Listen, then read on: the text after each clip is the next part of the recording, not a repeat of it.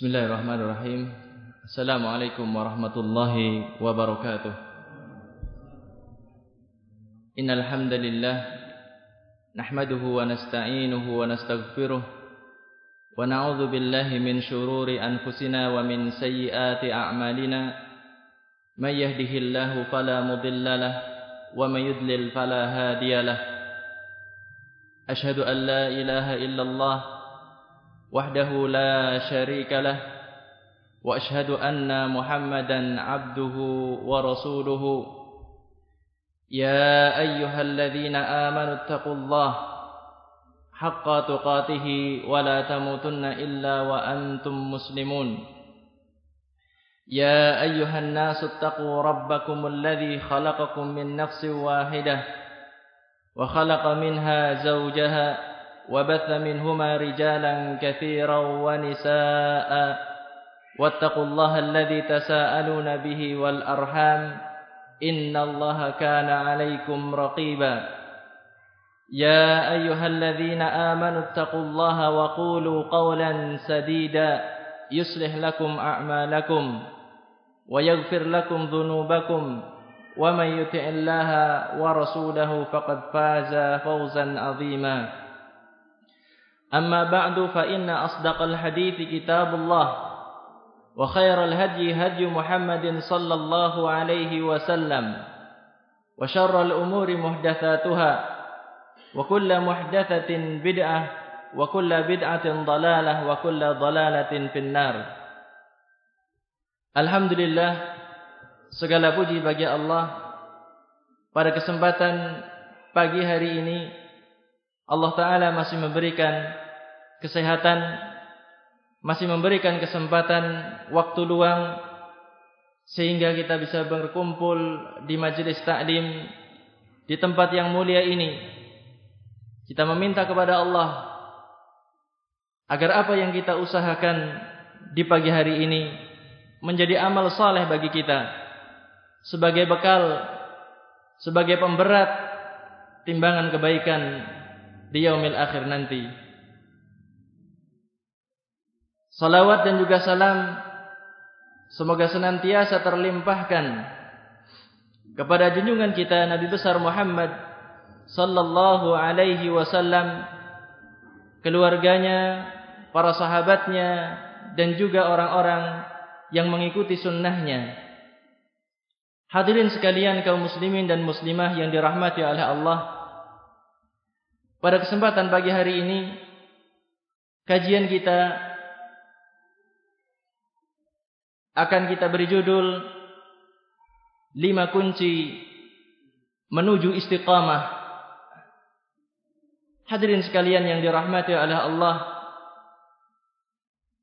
telah berlalu waktu yang sangat lama dari zaman nubuwah, zaman kenabian Nabi kita Muhammad sallallahu alaihi wasallam.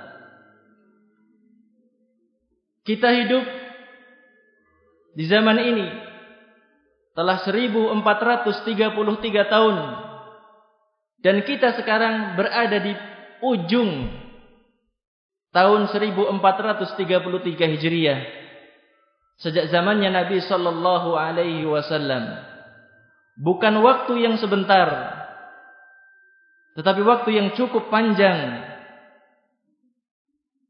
Ketika kita mendapati di zaman kita sekarang ini kaum muslimin kita akan mendapati bahwasanya mereka hidup di tengah satu masyarakat yang kalau bilang kalau boleh kita bilang bahwasanya mereka hidup dalam kenyataan yang pahit, yang getir, yang menyedihkan. Kita dapat di sebagian kaum muslimin ataupun boleh dikatakan kebanyakan kaum muslimin mereka itu hanyut dibawa oleh derasnya arus kerusakan zaman. Terbawa hanyut begitu saja tanpa ada usaha sedikit pun untuk berubah menjadi lebih baik. Kita melihat Sebagian kaum muslimin mereka memperturutkan hawa nafsunya. Sebagian kaum muslimin mereka inginnya cita-citanya hanya sekedar apa? Memperturutkan kesenangan-kesenangan dunia tanpa pernah sama sekali terbayang dalam pikirannya bahwasanya kehidupan hakiki sebenarnya adalah kehidupan akhirat.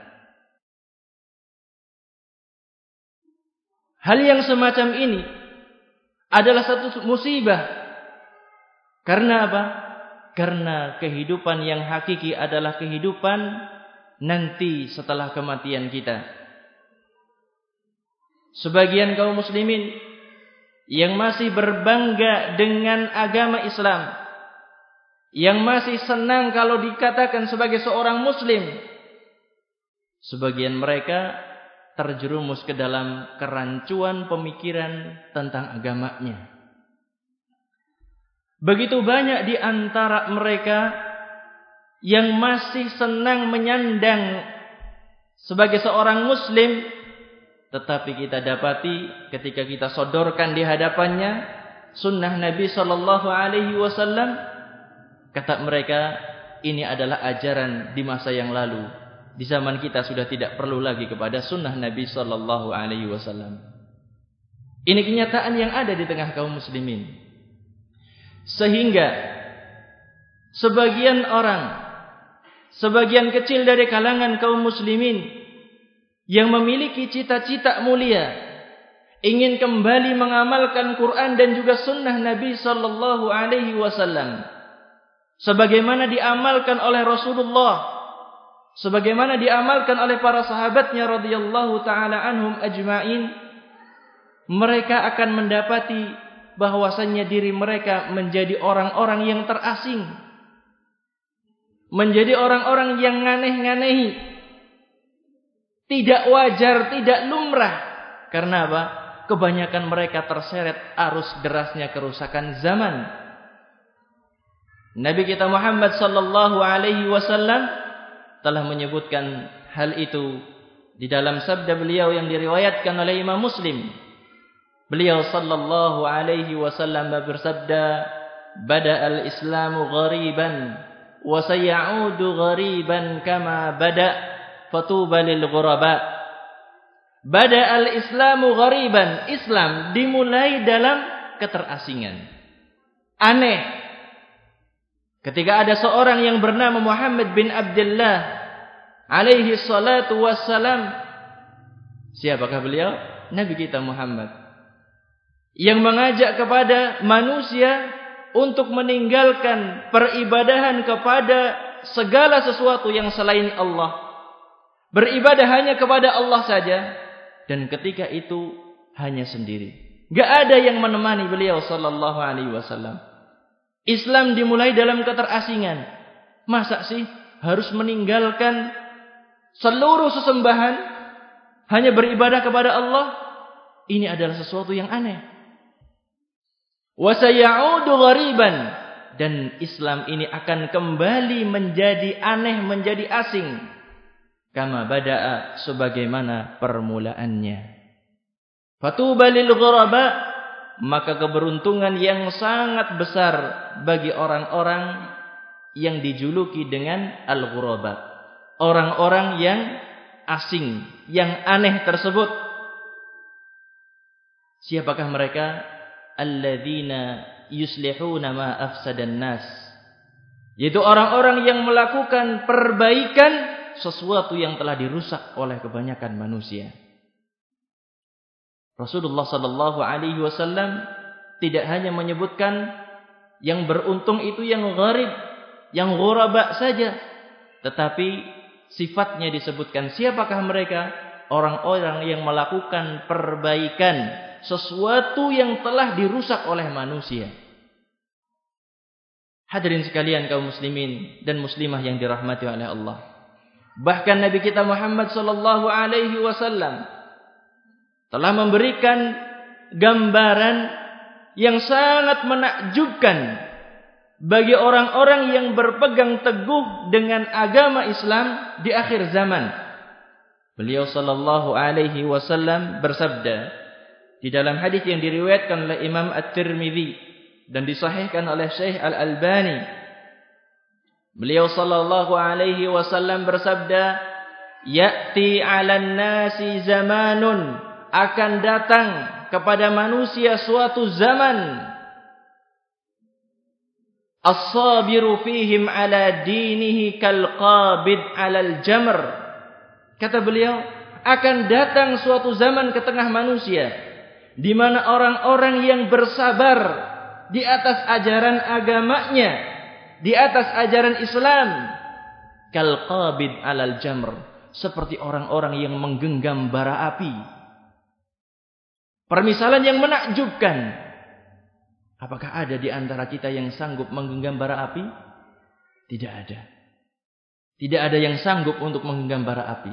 Tetapi begitulah permisalan yang digambarkan oleh Nabi kita sallallahu alaihi wasallam. Orang-orang yang berusaha menghidupkan syariat Islam di akhir zaman seperti menggenggam bara api. Ketika keadaan yang sudah sedemikian parah keadaan kaum muslimin yang sudah sedemikian rusaknya maka kita akan mendapati begitu banyak kasus-kasus tukar guling. Bukan tukar guling tanah tetapi tukar guling akidah dan keimanan alias alias apa? Mur murtad menggantikan keimanannya dengan kepentingan-kepentingan dunia. Hadirin sekalian yang dirahmati oleh Allah. Maka kita yang hidup di akhir zaman adalah sangat butuh kepada perkara-perkara yang kita lakukan, yang kita kerjakan dan hal itu bisa membantu kita bisa istiqamah dalam ajaran Islam sehingga kita bisa menutup kehidupan kita dengan penutup yang berbahagia yaitu kalimatul la ilaha illallah. Hadirin sekalian yang dirahmati oleh Allah, kita akan sebutkan lima kunci istiqamah yang insya Allah ketika kita praktekkan hal itu biiznillah kita akan bisa istiqamah di atas ajaran Islam hingga akhir hayat kita. Kunci istiqamah yang pertama kembali kepada ajaran Al-Qur'an kembali kepada ajaran Al-Quran. Tentunya ketika kita menyebutkan kembali kepada ajaran Al-Quran, Al-Quran itu bukanlah hanya sekedar untuk dibaca. Al-Quran tujuannya untuk dibaca, kemudian setelahnya apa? Dipahami, kemudian setelahnya apa? Diamalkan. Kembali kepada Al-Quran adalah mencakup kepada hal-hal tersebut. Al-Quran merupakan sarana paling pokok, paling utama agar seorang itu bisa istiqamah di atas ajaran Islam. Allah subhanahu wa ta'ala ketika membantah syubhat yang diedarkan oleh orang-orang kafir, Allah Ta'ala menjelaskan menegaskan tujuan diturunkannya Al-Quran kepada Nabi Muhammad sallallahu alaihi wasallam. Allah Ta'ala berfirman di dalam surat Al-Furqan ayat yang ke-32 Allah Subhanahu wa taala berfirman Qala alladhina kafaru laula nuzila alaihi al-Qur'anu jumlatan wahidah kadzalika linuthabbita bihi fuadak warattalnahu tartila Allah Subhanahu wa taala berfirman wa qala alladziina kafaru yang dikasahkan ucapan orang-orang kafir. Orang-orang kafir itu mengucapkan laula nuzila alaihi alquranu jumlatan wahidah kenapa Al-Qur'an tidak turun sekali saja kepada Nabi Muhammad kepada Muhammad sallallahu alaihi wasallam Orang-orang kafir mempertanyakan, kenapa kok Al-Quran nggak turun sekaligus? Al-Quran itu turunnya adalah bertahap. Allah subhanahu wa ta'ala langsung menjawab apa yang diucapkan oleh orang-orang kafir. Kadzalika linuthabbita bihi fuadak. Demikianlah kami hendak menguatkan hatimu dengannya. diturunkannya Al-Quran sebagai sesuatu yang bisa meneguhkan hati Nabi kita Muhammad sallallahu alaihi wasallam. Waratalnahu tartila dan kami baca Al-Qur'an secara tartil, secara teratur dan secara benar. Hadirin sekalian yang dirahmati oleh Allah, dari ayat ini kita mengambil satu pelajaran, sesuatu yang bisa mengokohkan hati Nabi, maka bisa mengokohkan hati umatnya. Sesuatu yang bisa meneguhkan keimanan Nabi Shallallahu Alaihi Wasallam, niscaya bisa mengokohkan keimanan umat-umatnya. Lalu kenapa Al-Quran menjadi sumber istiqomah? menjadi sumber pokok untuk bisa istiqamah?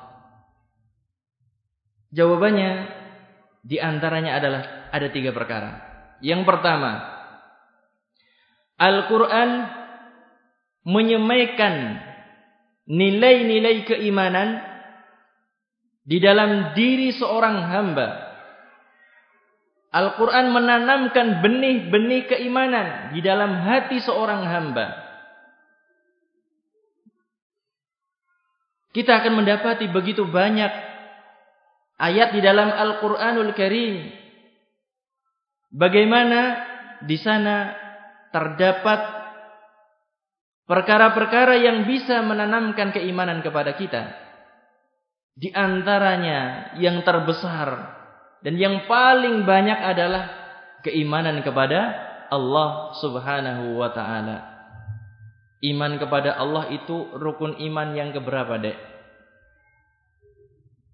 Iman kepada Allah rukun iman yang keberapa? Yang pertama, rukun iman atau rukun Islam? Iman. Ahsan. Maka kita akan mendapati begitu banyak di dalam Al-Quran ayat yang berbicara tentang Allah subhanahu wa ta'ala. Tentang rububiyah Allah subhanahu wa ta'ala tentang uluhiyah Allah Subhanahu wa taala, tentang nama dan juga sifat-sifat Allah Subhanahu wa taala. Begitu banyak ayat kita dapati. Hadirin sekalian yang dirahmati oleh Allah, di antaranya adalah bahwasanya Allah taala menyebutkan sebagai satu-satunya pencipta, sebagai satu-satunya pemberi rizki. Ini semuanya menunjukkan kepada kita bahwasanya Allah Subhanahu wa taala dialah satu-satunya Tuhan yang berhak untuk disembah. Sesembahan yang paling hak di antara sesembahan-sembahan yang lain. Dialah Allah Subhanahu wa taala. Kita akan sebutkan sebagian kecil dari ayat-ayat tersebut. Ayat yang senantiasa kita baca sehari semalam minimal 17 kali. Surat apa itu? Surat Al-Fatihah. Di dalam surat Al-Fatihah ada apa sih sebenarnya? Allah Subhanahu wa taala berfirman dari awal Bismillahirrahmanirrahim Alhamdulillahi rabbil alamin. Apa alhamdulillahi rabbil alamin? Segala puji bagi Allah Rabbul alamin. Allah adalah Tuhan seru sekalian alam. Rabb artinya apa? Yang mencipta yang menguasai, yang mengatur alam semesta, yang memberi rizki, yang menghidupkan, yang mematikan. Dialah Allah subhanahu wa ta'ala. Kekuasaan Allah meliputi seluruh alam semesta ini.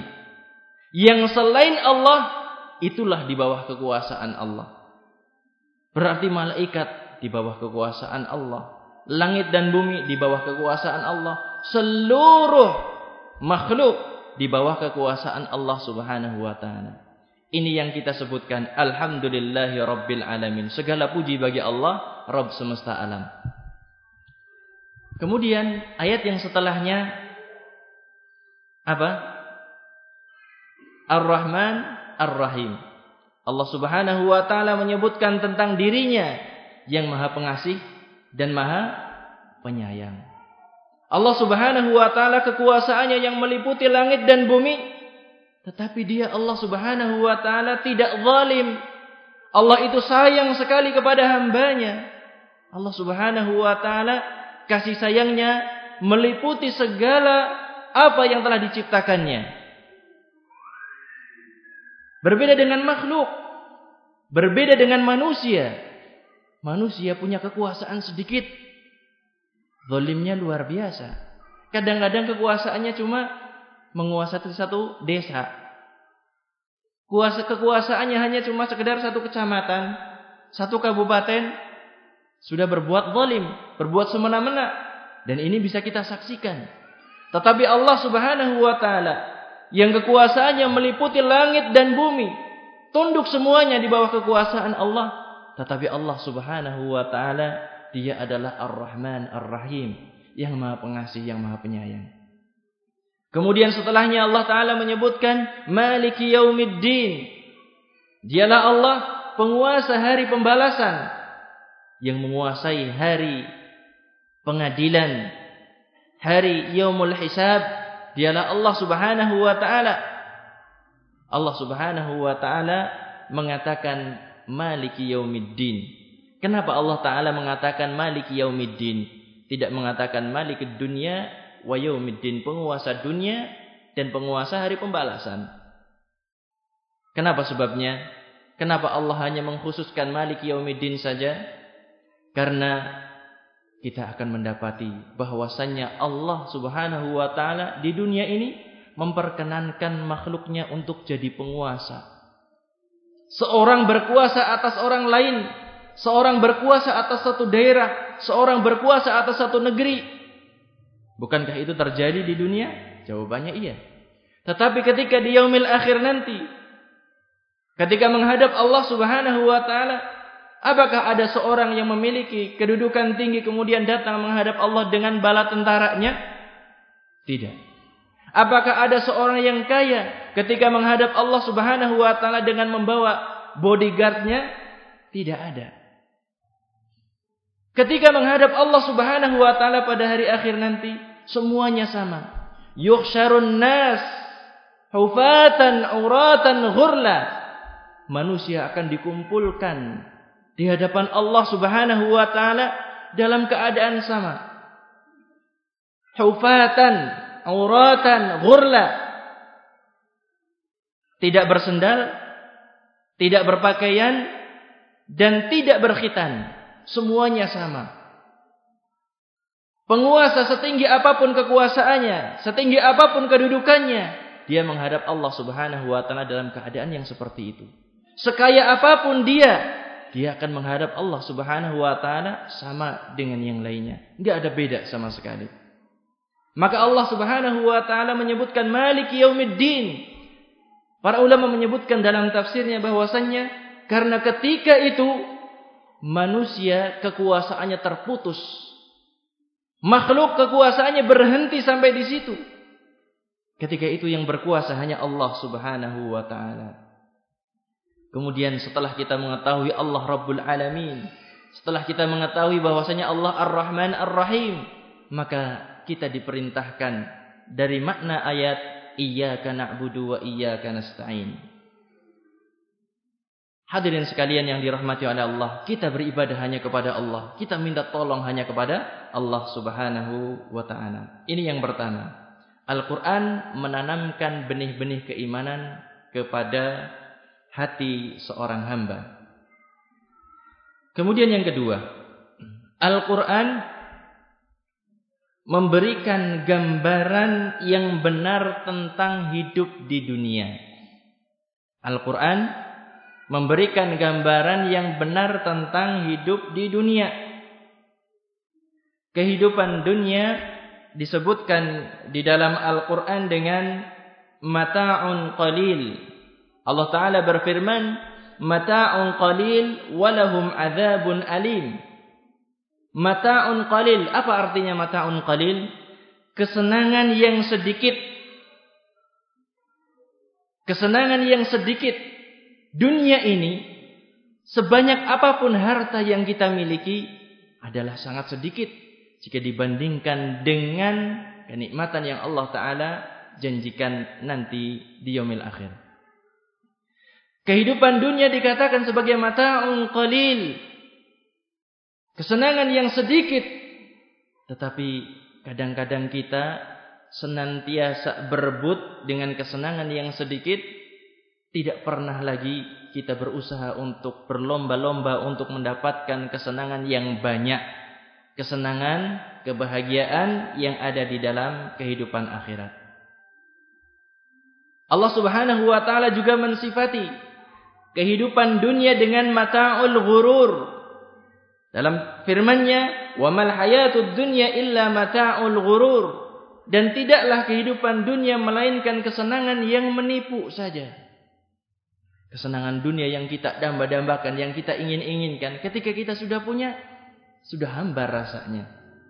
Mungkin bagi para pemuda yang ingin memiliki pasangan hidup, pasangan hidup kayaknya cita-cita yang paling indah. Mendapatkan pasangan yang saleh ataupun para akhwat ingin mendapat uh, ingin mendapatkan pasangan yang saleh kalau para ikhwan ingin mendapatkan pasangan yang salihah. Sesuatu yang sangat indah dalam benak para pemuda. Tetapi ketika sudah mendapatkannya, pengen apa lagi? Pengen apa lagi? Pengen nambah, Masya Allah. Alhamdulillah kalau bisa. Demikian juga orang-orang yang mendambakan punya rumah. Kalau punya rumah kayaknya Masya Allah tentram, kehidupannya tenang, nggak ada yang ganggu. Ketika sudah punya rumah, pengen apa lagi? Pengen sesuatu yang lain. Kesenangannya kalau kita kejar, kalau kita sudah dapatkan, ternyata di sana tidak ada kesenangan. Demikianlah kehidupan dunia. Seperti kalau kita mencari air ketika di siang hari, kita mendapati di sana ada fata morgana, seolah-olah air yang masya Allah indah sekali. Kita datangi ke sana, ternyata kosong, tidak ada apa-apanya. Demikianlah kehidupan dunia ini. Ketika seorang tahu hakikat kehidupan dunia ini, lalu apa yang dia lakukan? Tidak ada lain kecuali apa? Istiqamah. Kita berusaha seusaha, apa, semaksimal mungkin untuk mendapatkan kehidupan dunia. Ternyata kesenangan sedikit. Kesenangannya menipu. Kalau sudah tahu ini, maka tentu seorang itu akan istiqamah. Akan melaksanakan perintah Allah subhanahu wa ta'ala. Bersabar dengan apa yang Allah subhanahu wa ta'ala karuniakan kepadanya. Kita lanjutkan yang ketiga. Yang ketiga, bahwasanya Al-Quran memberikan jawaban atas setiap syubhat atau kerancuan pemikiran yang disebarkan di tengah kaum muslimin.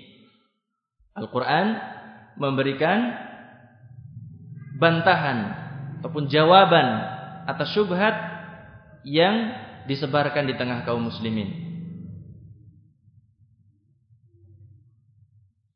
Salah satu contohnya, saya sebutkan satu contoh.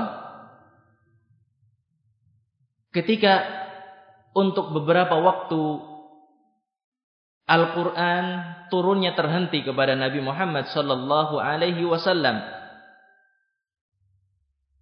Terhenti agak lama wahyu tersebut. Kemudian orang-orang kafir menghembuskan satu syubhat ke tengah kaum muslimin. Apa yang dikatakan? Wudi'a Muhammadun. Muhammad itu telah ditinggal. Ditinggal oleh Tuhannya. Ini disebarkan kepada para sahabat Nabi Shallallahu Alaihi Wasallam bahwasanya Muhammad itu telah ditinggalkan oleh Tuhannya, nggak usah diikuti lagi. Allah Subhanahu wa taala tidak membiarkan syubhat itu begitu saja tersebar. Allah Subhanahu wa taala menurunkan firman-Nya, "Ma wadda'aka rabbuka wa ma qala." Tidaklah Rabbmu meninggalkanmu dan tidaklah Rabbmu itu benci kepadamu. Langsung dibantah oleh Allah Subhanahu wa taala. Ini menunjukkan bahwasanya Al-Qur'an bisa mengokohkan hati para sahabat Nabi Shallallahu Alaihi Wasallam yang ketika itu butuh kepada jawaban kepada subhat yang dilontarkan oleh orang orang musyrik ketika itu. Ini adalah kunci istiqamah yang pertama. Apa tadi? Kembali kepada Al-Quran.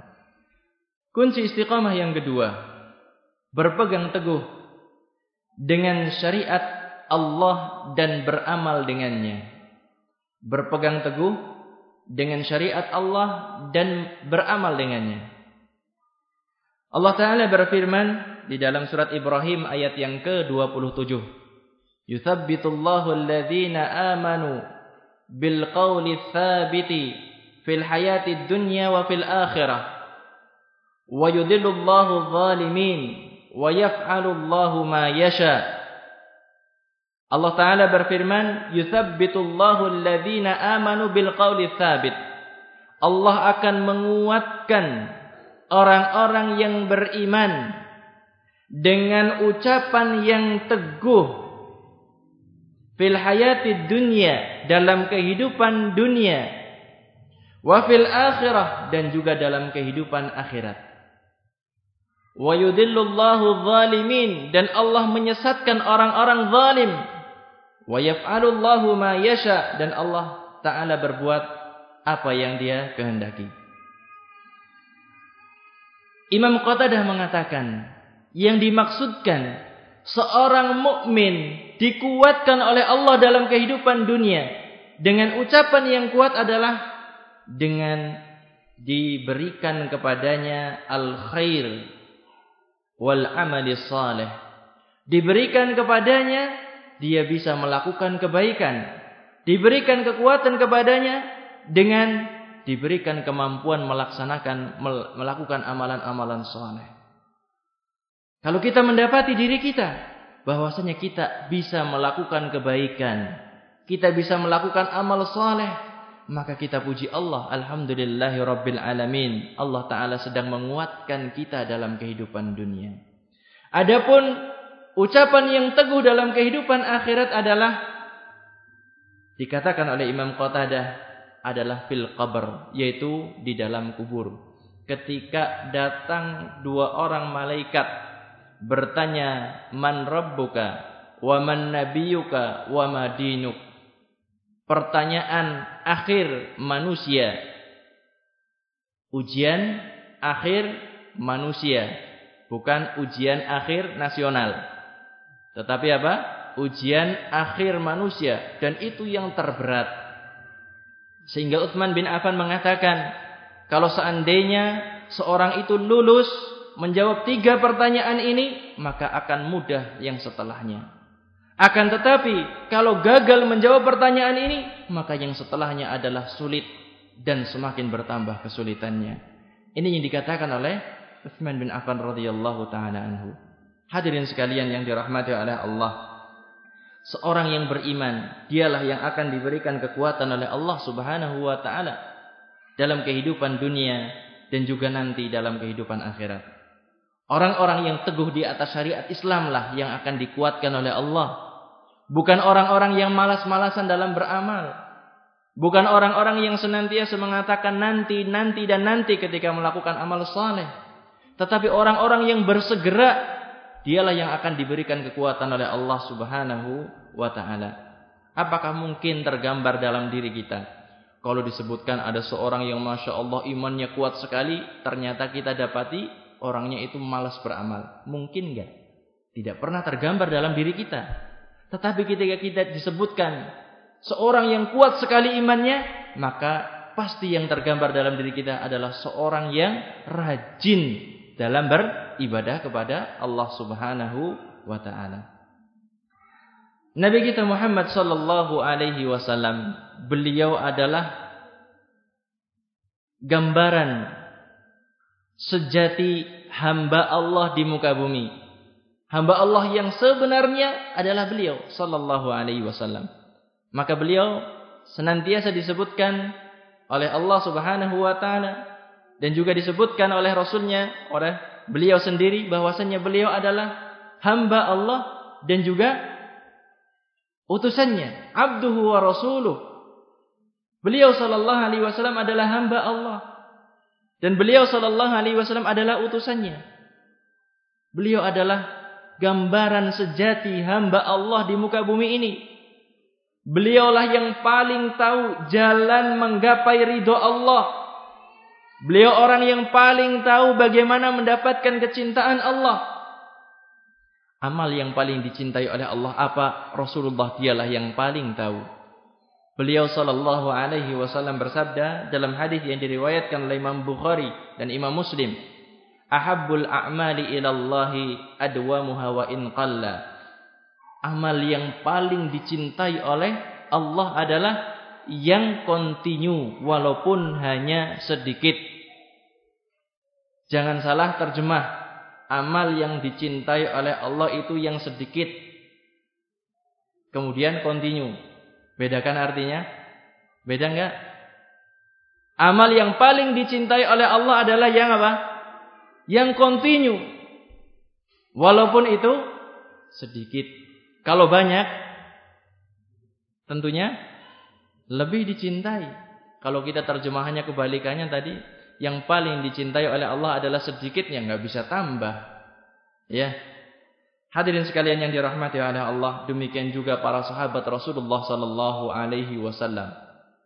Beliau mereka para sahabat telah mencontohkan kepada kita bagaimana mereka itu melaksanakan amalan ketika sudah mendapatkan dari Nabi sallallahu alaihi wasallam. Sehingga kita dapati seperti Aisyah radhiyallahu taala anha, Ali bin Abi Thalib, kemudian Ibnu Umar, kemudian Abu Hurairah, kita dapati riwayat-riwayat dari mereka bahwasanya mereka mengatakan sejak saya mendengarkan hadis ini dari Nabi sallallahu alaihi wasallam sampai saat sekarang ini saya tidak pernah meninggalkannya walaupun cuma sekali saja. Ini menunjukkan bahwasanya mereka adalah orang-orang yang istiqomah untuk mendapatkan kebaikan. Usahanya adalah maksimal untuk mendapatkan sesuatu keistiqomahan. Kemudian Nabi kita Muhammad Shallallahu Alaihi Wasallam juga mencontohkan kepada kita satu amalan yang mungkin ini insya Allah bisa kita dapatkan. Cuma modalnya adalah sangat besar. Modalnya harus besar. Modalnya besar, kemauan yang kuat. Tetapi apa? Enggak perlu kepada duit. Rasulullah sallallahu alaihi wasallam bersabda, "Man thabara 'ala asyrata rak'atan." Man thabara 'ala 'ala thnatai asyrata rak'atan bunya lahu afan minas sunnah bunya lahu baitun fil jannah. Barang siapa yang kontinu melaksanakan 12 rakaat sunnah sehari semalam maka akan dibangunkan baginya sebuah rumah di dalam surga. Arba'un afwan arba'in qabla dhuhri. Empat rakaat sebelum zuhur. Wa raka'ataini ba'da dhuhri dan dua rakaat setelahnya. Wa raka'ataini ba'dal maghrib, dua rakaat setelah maghrib. Wa raka'ataini ba'dal isya, dua rakaat setelah isya. Wa raka'ataini qabla subhi dan dua rakaat sebelum subuh. Mahal enggak ini? Modalnya apa? Modalnya mahal sekali. Bukan cuma semiliar. Kalau semiliar masih banyak yang mengusahakan. Dipelalai, ngutang ke bank. Banyak yang mengusahakan untuk mendapatkannya. Modalnya cuma apa? Niatan yang kuat. Dan bermodal air saja. Berwudu niatan yang kuat melaksanakan 12 rakaat sehari semalam. Yang sunnah yang dihadir di sini mungkin termasuk saya masih berapa paling kalau melaksanakan? Kita tanya masing-masing. 12 rakaat. Balasannya apa? Rumah di surga. Rumah di surga. Kalau sekarang saya sampaikan yang bisa sholat duha empat rakaat umpamanya cuma empat rakaat saja yang rutin silahkan ngambil satu rumah tipe 45 di perumahan ini. Atas tanggungan saya. Umpamanya mengatakan seperti itu. Percaya sama saya? Percaya enggak? Enggak. Ketahuan enggak punya duit kok nawarin seperti itu. Kalau kita mendapatkan janji semacam itu dari orang kaya kita akan langsung percaya. Padahal orang yang semacam itu kadang-kadang bohong dalam janjinya. Rasulullah yang nggak pernah bohong sama sekali. Mengatakan sesuatu nggak pernah bohong. Siapa saja yang kontinu melaksanakan 12 rakaat dalam sehari dibangunkan sebuah rumah di dalam surga. Jangan terbayang rumahnya tipoknya lah palingnya 21 di surga. Jangan seperti itu. Di surga rumahnya Masya Allah Luar biasa sekali. yang Rasulullah sallallahu alaihi wasallam mengatakan mala ainun ra'at wala udhunun sami'at wala khatara ala qalbi bashar. Yang namanya kenikmatan surga itu apa? Belum pernah terlihat oleh mata. Indahnya suara di surga belum pernah terdengar oleh telinga manusia. Keindahan surga belum pernah terbayang dalam benak manusia.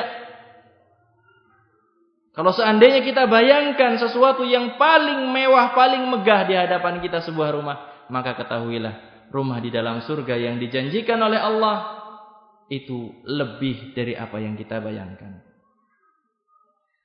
Hadirin sekalian yang dirahmati oleh Allah, inilah kunci istiqamah yang kedua. Berpegang teguh dengan ajaran Islam, dengan syariat Allah dan juga mengamalkannya. Kita lanjutkan yang ketiga. Mengambil pelajaran dari kisah-kisah orang saleh. Mengambil pelajaran dari kisah orang-orang saleh. Kalau disebutkan orang soleh yang harus pertama kali terbam, tergambar dalam diri kita adalah mereka para nabi dan para rasul. Karena mereka adalah orang-orang imamnya, orang-orang sebagai imamnya orang-orang saleh. Mereka panutan orang-orang saleh. Disebutkannya kisah-kisah para nabi disebutkannya kisah para rasul yang sebelum Nabi Muhammad dikisahkan kepada Nabi Muhammad sallallahu alaihi wasallam memiliki tujuan yang sangat besar. Tujuannya adalah untuk menguatkan hati Nabi sallallahu alaihi wasallam. Berbeda dengan cerita yang dibuat oleh manusia, yang dikarang oleh manusia. Cerita yang dibuat oleh manusia tujuannya adalah di antaranya untuk menguatkan apa yang dibuat oleh manusia tujuannya adalah untuk menghanyutkan manusia ketika membaca cerita tersebut. Cerita buatan manusia seperti itu. Ketika dikarang satu cerita, ditulis suatu cerita, kemudian mungkin ada sebagiannya yang difilmkan, tujuannya untuk apa? Untuk membawa orang-orang yang menyaksikannya, orang-orang yang membacanya agar apa? Hanyut dalam cerita tersebut. Tetapi cerita yang disebutkan oleh Allah Subhanahu wa taala di dalam Al-Qur'an kepada nabinya sallallahu alaihi wasallam bukan hanya untuk menghanyutkan manusia berlezat-lezatan ketika apa, membaca kisah tersebut. Tetapi tujuan yang terbesar dan yang paling utama adalah mengokohkan hati Nabi kita Muhammad sallallahu alaihi wasallam. Allah Subhanahu wa taala berfirman di dalam surat Hud ayat yang ke-120. Surat Hud ayat yang ke-120. Allah Ta'ala berfirman, Wa kullan naqussu 'alaika min amba'ir rusuli ma nuthabbitu bihi fu'adak wa ja'aka fi hadhihi al-haqq wa mau'izatu wa dhikra lil mu'minin. Allah Ta'ala berfirman, Wa kullan naqussu 'alaika min amba'ir rusul. Dan semua kisah dari rasul-rasul kami ceritakan kepadamu. Ma nuthabbitu bihi fu'adak. Yang dengannya kami kokohkan hatimu kata Allah. Tujuan dikisahkannya para nabi dan para rasul kepada Nabi Muhammad untuk menguatkan hati Nabi Muhammad sallallahu alaihi wasallam.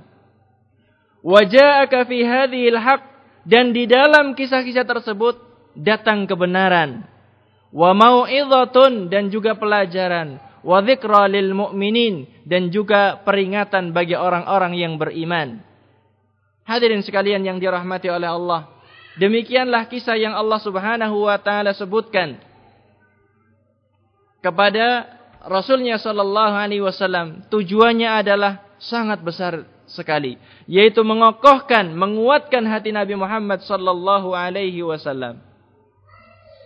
Di antara kisah yang banyak sekali berulang di dalam Al-Qur'an adalah kisah Nabi Ibrahim dan juga kisah Nabi Musa alaihi salam. Bukan hanya sekali dua kali disebutkan tetapi berulang-ulang disebutkan oleh Allah Subhanahu wa taala kisah tentang mereka. Kita akan sebutkan penggalan kisah tentang Nabi Ibrahim di dalam surat Al-Anbiya ayat yang ke-68 eh, sampai 70. Allah Subhanahu wa taala mengkisahkan apa yang terjadi kepada Nabi Ibrahim alaihi salam. Qalu harriquhu wansuru alihatakum in kuntum fa'ilin. Orang-orang kafir di zaman Nabi Ibrahim mereka mengatakan harriquhu bakarlah ia. Siapa yang perintahkan untuk dibakar?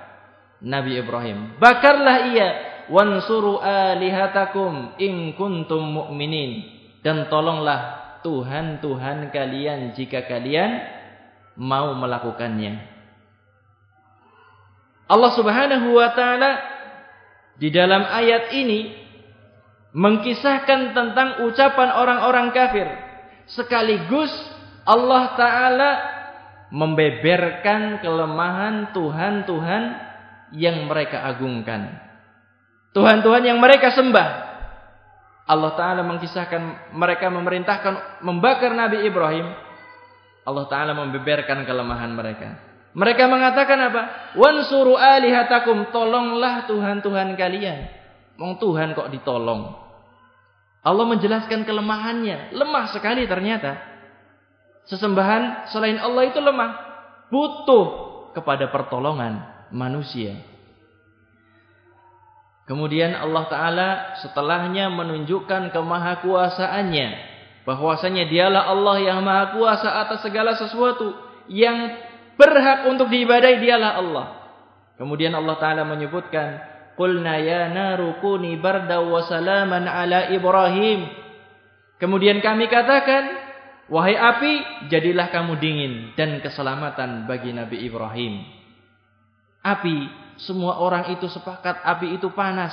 Enggak ada seorang pun yang mengatakan api itu dingin. Sampai-sampai orang yang pikun pun akan tetap ingat kalau api itu panas. Apa ada orang pikun sampai lupa api itu dingin? Api itu jadi dingin dalam benaknya enggak ada.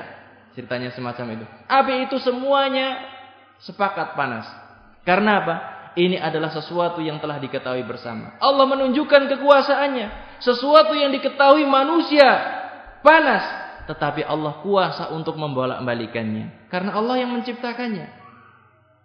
Allah yang menciptakan api. Sehingga Allah pun sanggup mengatakan. Jadilah engkau adalah sebagai sesuatu yang dingin. Bukan hanya itu saja Allah Ta'ala menunjukkan kekuasaannya. Allah Ta'ala mengatakan bardan wasalaman. Disebutkan apa? Keselamatan bagi Ibrahim. Kalau seandainya Allah Ta'ala mengatakan kurni bardan. Mungkin saja api yang menggunung sangat besar itu menjadi gunung salju. Kalau Nabi Ibrahim jatuh kepadanya ya meninggal juga. Tetapi Allah Ta'ala mengatakan apa? Bardan wasalaman. Dingin dan jadi keselamatan. Karena apa? Api yang berkobar yang disiapkan untuk membakar Nabi Ibrahim itu menggunung sangat tinggi sekali. Karena untuk memasukkan Nabi Ibrahim ke dalam api tersebut nggak bisa dipanggul, dimasukkan ke dalam api tersebut langsung, tetapi digunakan apa? Manjanik. Dengan apa? Seperti ketapel besar, ditarik, dilemparkanlah dari tempat yang jauh karena saking besarnya. Allah taala menyebutkan, "Jadilah dingin wasalaman dan keselamatan." Hadirin sekalian yang dirahmati oleh Allah, Inilah kisah Nabi Ibrahim. Sepenggal kisah tentang Nabi Ibrahim. Allah Subhanahu wa taala menyebutkan wa aradu bihi kaidan faja'alnahumul akhsarin. Mereka ingin membuat tipu daya, membuat makar kepada Nabi Ibrahim. Kemudian kami jadikan mereka sebagai orang-orang yang merugi. Disebutkan oleh Ibnu Abbas radhiyallahu taala anhuma beliau mengatakan wa akhir wa kana akhiru qauli Ibrahim hina ulqiya fin nar hasbiyallahu wa ni'mal wakil. Ucapan terakhir yang diucapkan oleh Ibrahim ketika dilemparkan ke dalam api dia mengatakan hasbiyallah wa ni'mal wakil. Cukuplah Allah sebagai penolong bagiku Cukuplah Allah Subhanahu wa taala yang menjagaku. Hadirin sekalian yang dirahmati oleh Allah, kita lanjutkan. Kita akan sebutkan di sini penggalan kisah Nabi Musa alaihi salam. Allah taala berfirman di dalam surat Asy-Syu'ara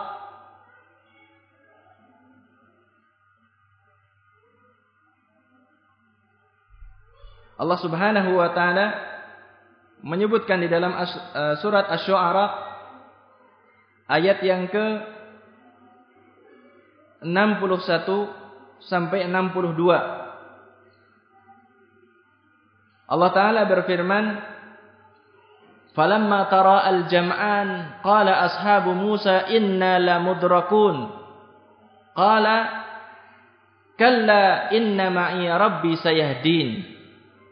Allah Ta'ala berfirman, Falamma tara al-jam'an. Ketika dua kelompok manusia saling melihat. Bani Israel. Orang-orang yang beriman kepada Nabi Musa alaihi salam. Dan di kelompok yang lain adalah Fir'aun dan bala tentaranya. Ketika dua kelompok ini sudah saling melihat. Ini menunjukkan apa? Sudah saking dekatnya sudah sangat dekat sekali antara kelompok Bani Israel dan Nabi Musa dan kelompok Fir'aun dan bala tentaranya. Ketika sudah saling melihat, qala ashabu Musa maka para pengikut Nabi Musa itu mengatakan, "Inna lamudrakun." Sesungguhnya kita pasti ketangkep sama mereka. Sesungguhnya kita tersusul oleh mereka. Itu hitungan manusia. Hitungan manusia. Sahabat-sahabat Nabi Musa yang mereka sebutkan adalah hitungan manusia. Kalau hitungan manusia pasti kita kena.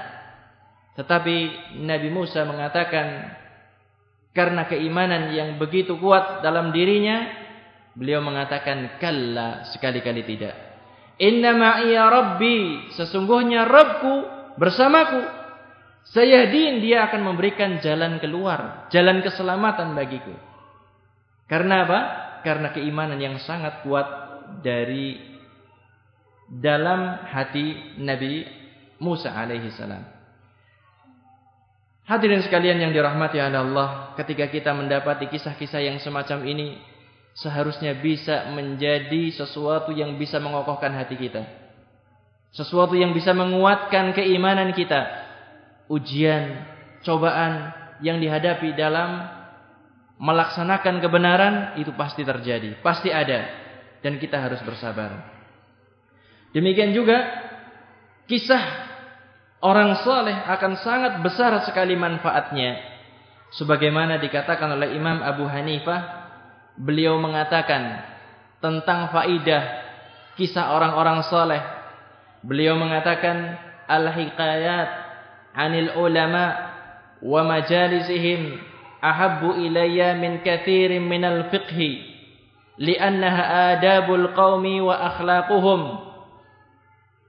Kata Imam Abu Hanifah cerita hikayat tentang orang-orang saleh tentang para ulama dan majelis-majelis mereka itu lebih aku sukai daripada kebanyakan perkara-perkara fikih Kenapa? Karena cerita tentang para ulama dan majelis mereka adalah akhlak dan adab mulia yang mereka ajarkan. Hadirin sekalian yang dirahmati oleh Allah, inilah kunci istiqamah yang ketiga, yaitu mengambil pelajaran dari kisah-kisah orang soleh. Kita lanjutkan yang keempat. Berdoa agar mendapatkan keistiqomahan. Minta kepada Allah agar dikaruniakan kekuatan hati. Salah satu pintu yang telah Allah Subhanahu wa taala bukakan bagi hambanya agar kita bisa lebih mendekat kepada Allah Subhanahu wa taala adalah pintu doa. Allah taala membukakan pintu doa seluas-luasnya kepada hambanya. Kita berdoa di mana saja bisa. Kalau kita meminta kepada orang lain, tidak di setiap tempat kita Hah? boleh minta ya. Kalau minta kepada orang lain harus nunggu apa? Nunggu apa? Nunggu orangnya dalam keadaan yang lagi tidak ada masalah, waktunya tepat. Tetapi kalau sama Allah, kapan pun dan di mana pun kita boleh berdoa. Kita sambil merem boleh berdoa? Boleh? Sambil baringan boleh berdoa? Coba saja kalau sekarang mau minta sama orang lain dalam keadaan baring. Sekarang. Umpamanya lagi baringan gitu ya. Minta sama orang lain. Gak pantas kan? Apalagi di hadapan orang yang punya kedudukan. Tetapi Allah subhanahu wa ta'ala membuka pintu doa itu seluas-luasnya. Di mana pun dan kapan pun kita boleh minta sama Allah. Berdoa kepada Allah subhanahu wa ta'ala. Hadirin sekalian yang dirahmati oleh Allah. Allah subhanahu wa ta'ala menjanjikan dikabulkan doa. Allah subhanahu wa ta'ala menjamin. Kalau seorang mau berdoa, Allah akan mengabulkannya. Di dalam surat Al-Mu'min ayat yang ke-60 Allah Subhanahu wa taala berfirman, "Wa qala rabbukum ud'uni astajib lakum." Innal ladzina yastakbiruna an ibadati sayadkhuluna jahannama dakhirin. Allah taala berfirman, "Wa qala rabbukum ud'uni astajib lakum." Dan Rabb kalian mengatakan, "Ud'uni mintalah kepadaku astajib lakum, aku berikan, aku kabulkan kepada kalian.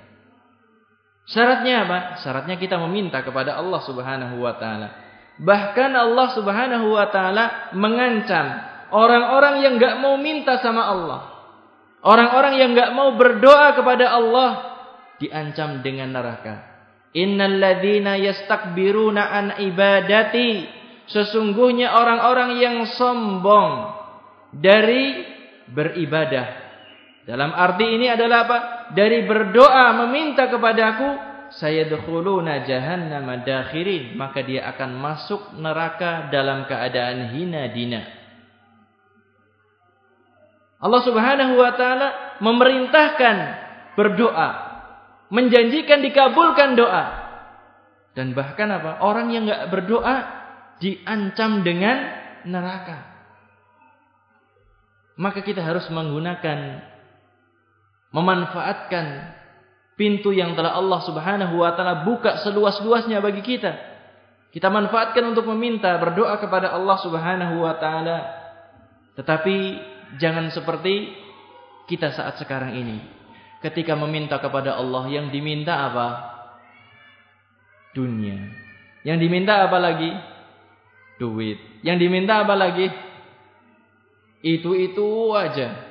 Kalau kita berdoa Rabbana atina fid dunya hasanah wa fil akhirati hasanah yang terbayang apa sekarang? Rabbana atina fid dunya hasanah. Ya Allah berikanlah dunia yang baik kepadaku.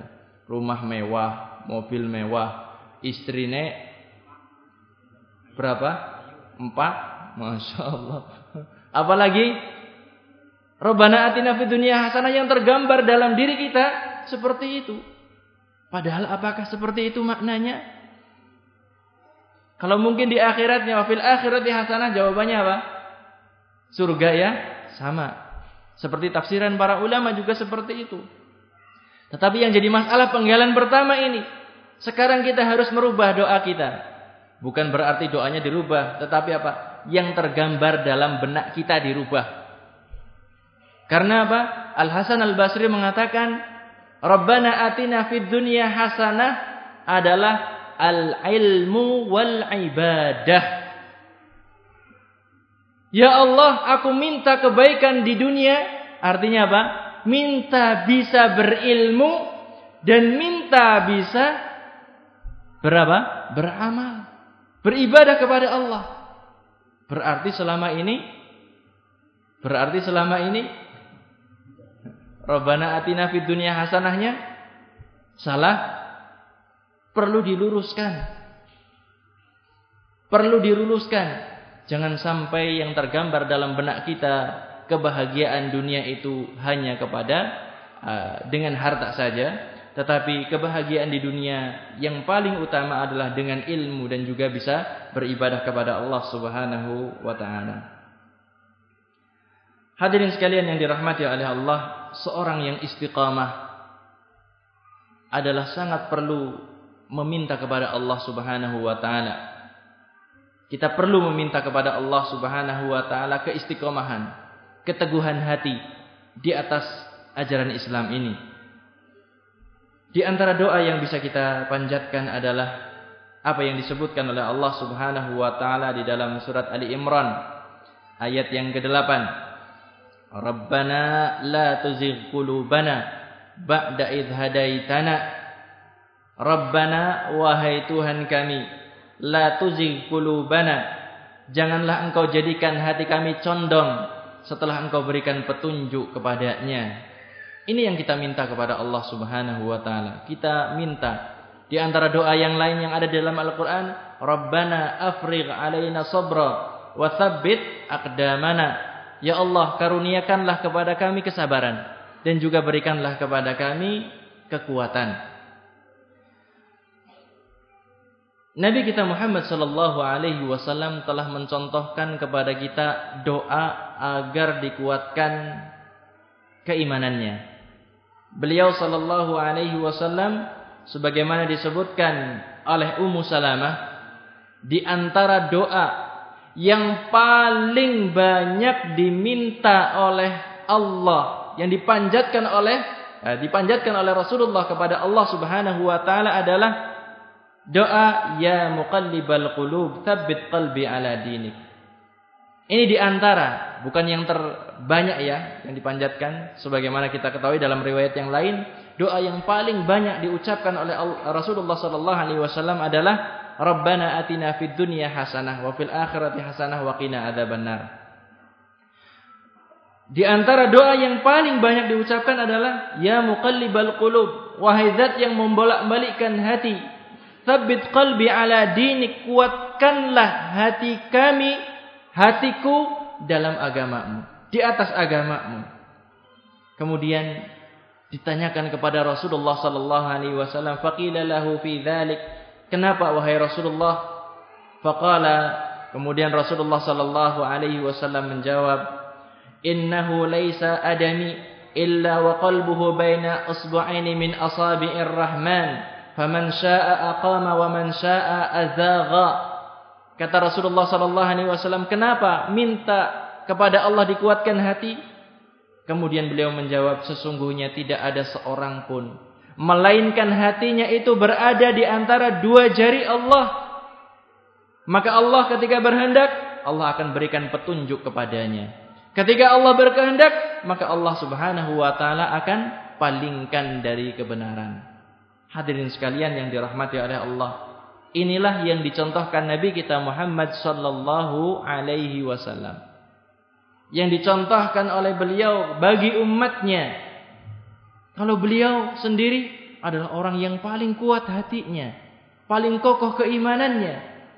Beliau mencontohkan kepada kita agar senantiasa minta kepada Allah Subhanahu wa taala. Kunci istiqamah yang ke berapa? Yang kelima, yang terakhir. Berteman dengan orang saleh. Berteman dengan orang saleh. Pertemanan atau persahabatan memiliki pengaruh yang sangat besar sekali. Pertemanan, persahabatan memiliki pengaruh yang sangat besar sekali dalam diri seorang.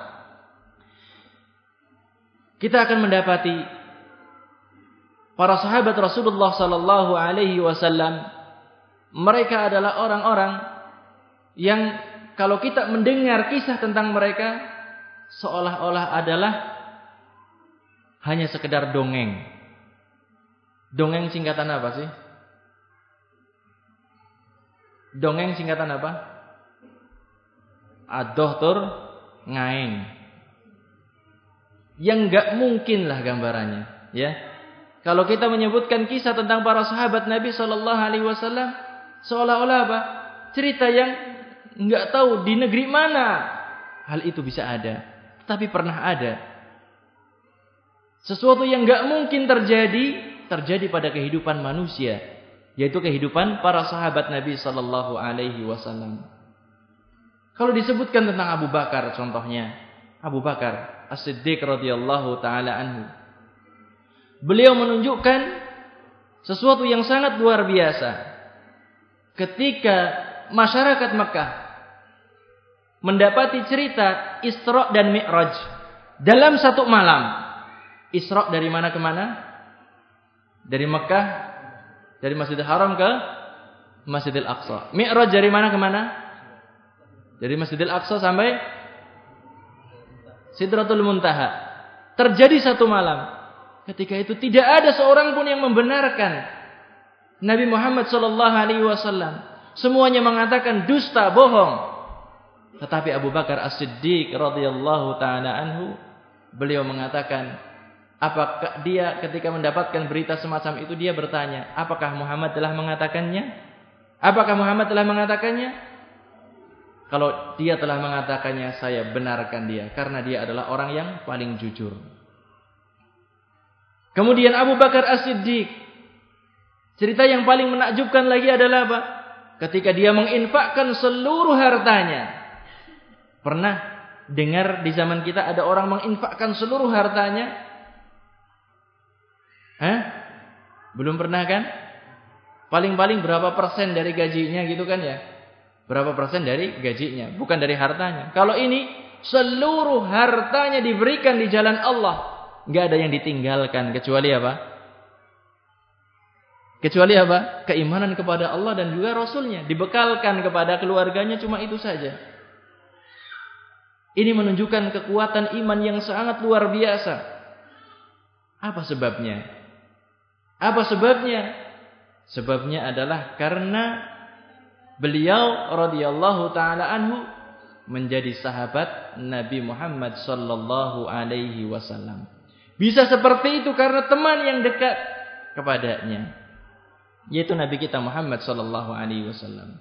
Demikian juga kita dapat di kisah-kisah yang lainnya. Seorang sahabat yang pincang, yang ingin masuk surga dengan berbekal kaki pincang. Siapa dia? Pernah dengar kisahnya? Siapa?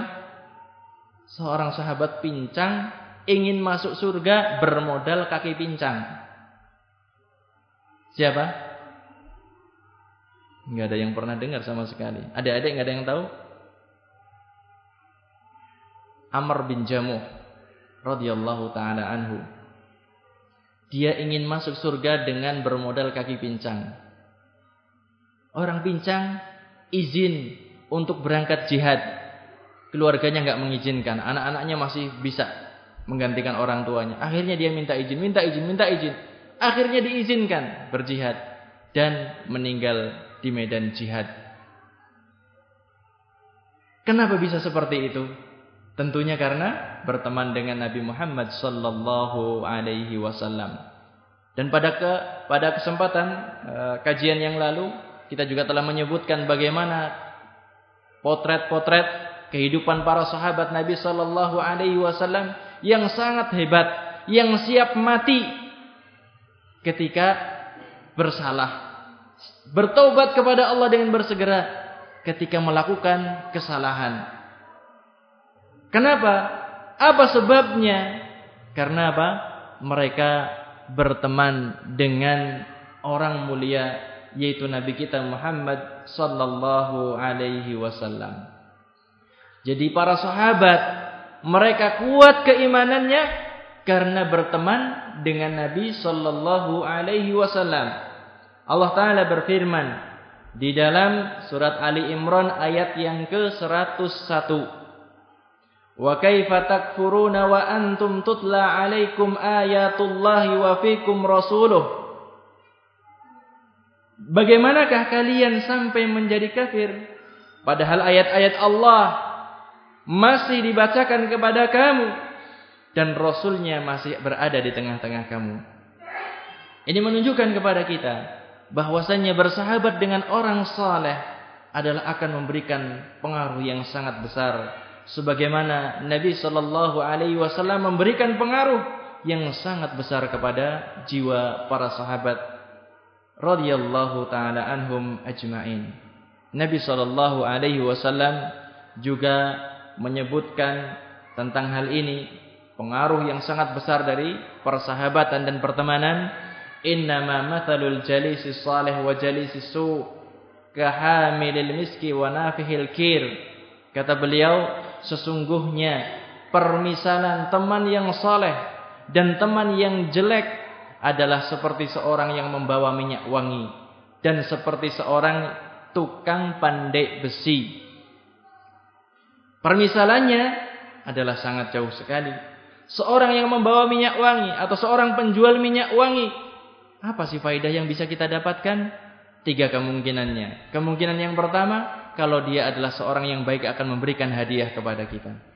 Kalau seandainya dia tidak memberikan kepada kita, kita bisa membeli minyak wangi darinya. Kalau seandainya tidak yang pertama, tidak yang kedua, apa yang kita dapatkan? Kita bisa mendapatkan wewangian darinya. Dan ini bisa menjadikan jiwa kita itu merasakan suatu kelegaan. Kemudian yang kedua, pandai besi. Apa sih kejelekannya? Dampaknya itu apa? Kalau kita berteman dengan pandai besi, bukan berarti nggak boleh jadi tukang pandai besi. Silahkan saja kalau mau kerja jadi tukang pandai besi nggak masalah. Cuma digambarkan semacam ini untuk menjelaskan apa? Dampak buruk yang didapatkannya. Ketika seorang dekat dengan pandai besi, kemungkinan pertama kulitnya akan terkena percikan api, sakit, panas. Kemudian apa? Kemungkinan yang kedua, bajunya akan terbakar. Kemungkinan yang ketiga, dapat bau yang tidak sedap, bikin sumpek. Hadirin sekalian yang dirahmati oleh Allah, inilah yang disebutkan oleh Nabi kita Muhammad sallallahu alaihi wasallam tentang perumpamaan teman yang baik dan teman yang buruk. Imam Ibn Hajar ketika menjelaskan hadis ini beliau mengatakan hadis ini menunjukkan bahwasannya larang dilarang berteman dengan orang-orang yang dapat merusak agama dan juga merusak kehidupan dunia kita. Jadi jangan berteman dengan orang yang akan merusak agama dan juga merusak kehidupan dunia kita. Dan juga hadis ini menunjukkan agar kita itu berteman dengan orang yang bisa memperbaiki agama kita dan juga memperbaiki kehidupan dunia kita. Wallahu a'lam bishawab. Mungkin ini yang bisa kita pelajari pada kesempatan pagi menjelang siang hari ini. Semoga Allah Subhanahu wa taala e, memberikan kepada kita kemampuan untuk bisa melaksanakan apa yang telah kita kaji bersama. Allah karuniakan kepada kita istiqamah sehingga akhir hayat kita wallahu a'lam bisawab. Kurang lebihnya saya minta maaf yang sebesar-besarnya. Wassallallahu ala nabiyyina Muhammad wa ala alihi wasallam. Subhanakallahumma wa bihamdika asyhadu an la ilaha illa anta astaghfiruka wa atubu ilaik.